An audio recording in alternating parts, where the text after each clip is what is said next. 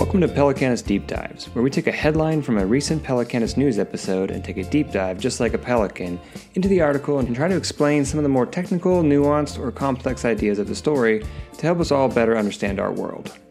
While we will still release these as audio podcasts, this is really made for video as we will show diagrams, data visualizations, or photos to better illustrate the article's topics. Check out our YouTube page or social media to watch the video versions.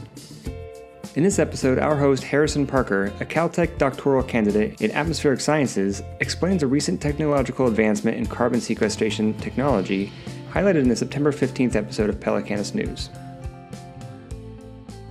Hello, and welcome to Pelicanus Deep Dives. Today we are discussing the article from grist.org on the Orca carbon removal facility discussed in the September 15th episode of Pelicanus News. The Orca facility is currently the largest carbon removal facility and is operating in Reykjavik, Iceland on the Hellisheiði geothermal power plant site. It offers plans for individuals and companies to purchase carbon removal from the atmosphere at rates between $600 and $1,000 per metric ton. To fully understand why this facility is so interesting, we need to talk a bit about carbon storage on Earth. So, where do we find carbon on Earth? Well, the short answer is everywhere. The global carbon cycle is critical to all life on Earth and dictates climate change. Carbon is stored in the Earth's crust, oceans, plants and animals, and of course, in its atmosphere. In the atmosphere, carbon exists in the gas phase as molecules like methane or carbon dioxide. The carbon in the atmosphere is what a lot of the climate discussion is based on since the amount has been increasing from human based activity for the last couple hundred years.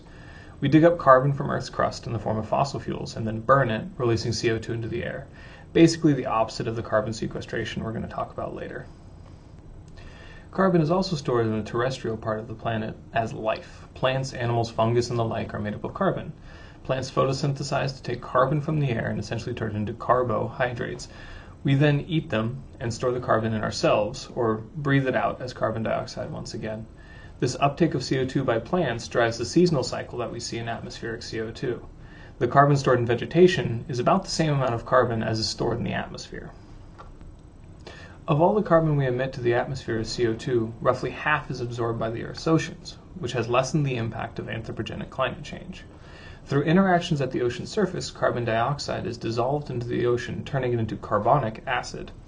The excess of CO2 absorption is driving ocean acidification, and the ocean is a huge carbon reservoir eh, which currently holds 50 times more carbon than is in the atmosphere. Finally, we have the Earth itself.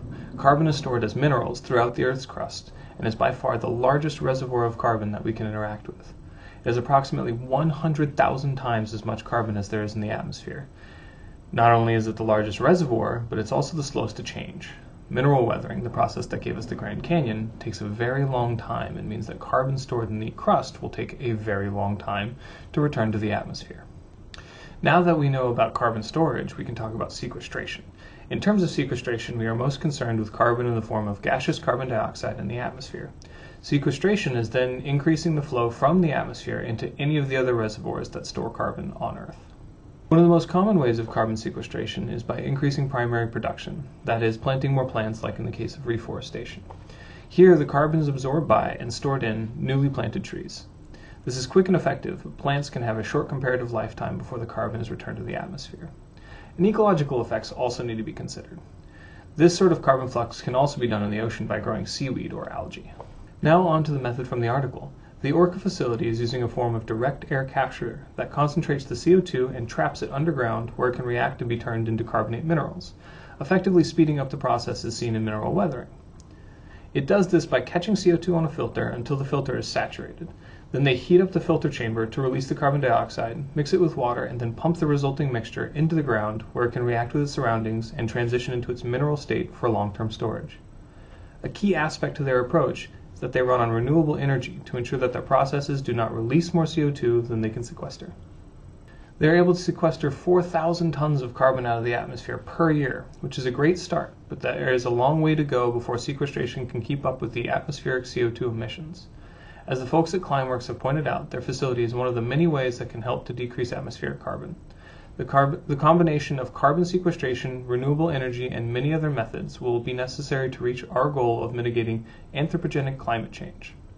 I, for one, am glad that the Orca facility is up and running, and I'm glad that we get to talk about it here. Thank you for joining me on this deep dive, and we will see you next time. Your host for this episode is Harrison Parker. The Producers are Harrison Austin and Taylor Parker. Music was provided by Picture Book Studios. Thank you for tuning in. Don't forget to like, comment, and subscribe, and we'll talk to you next time.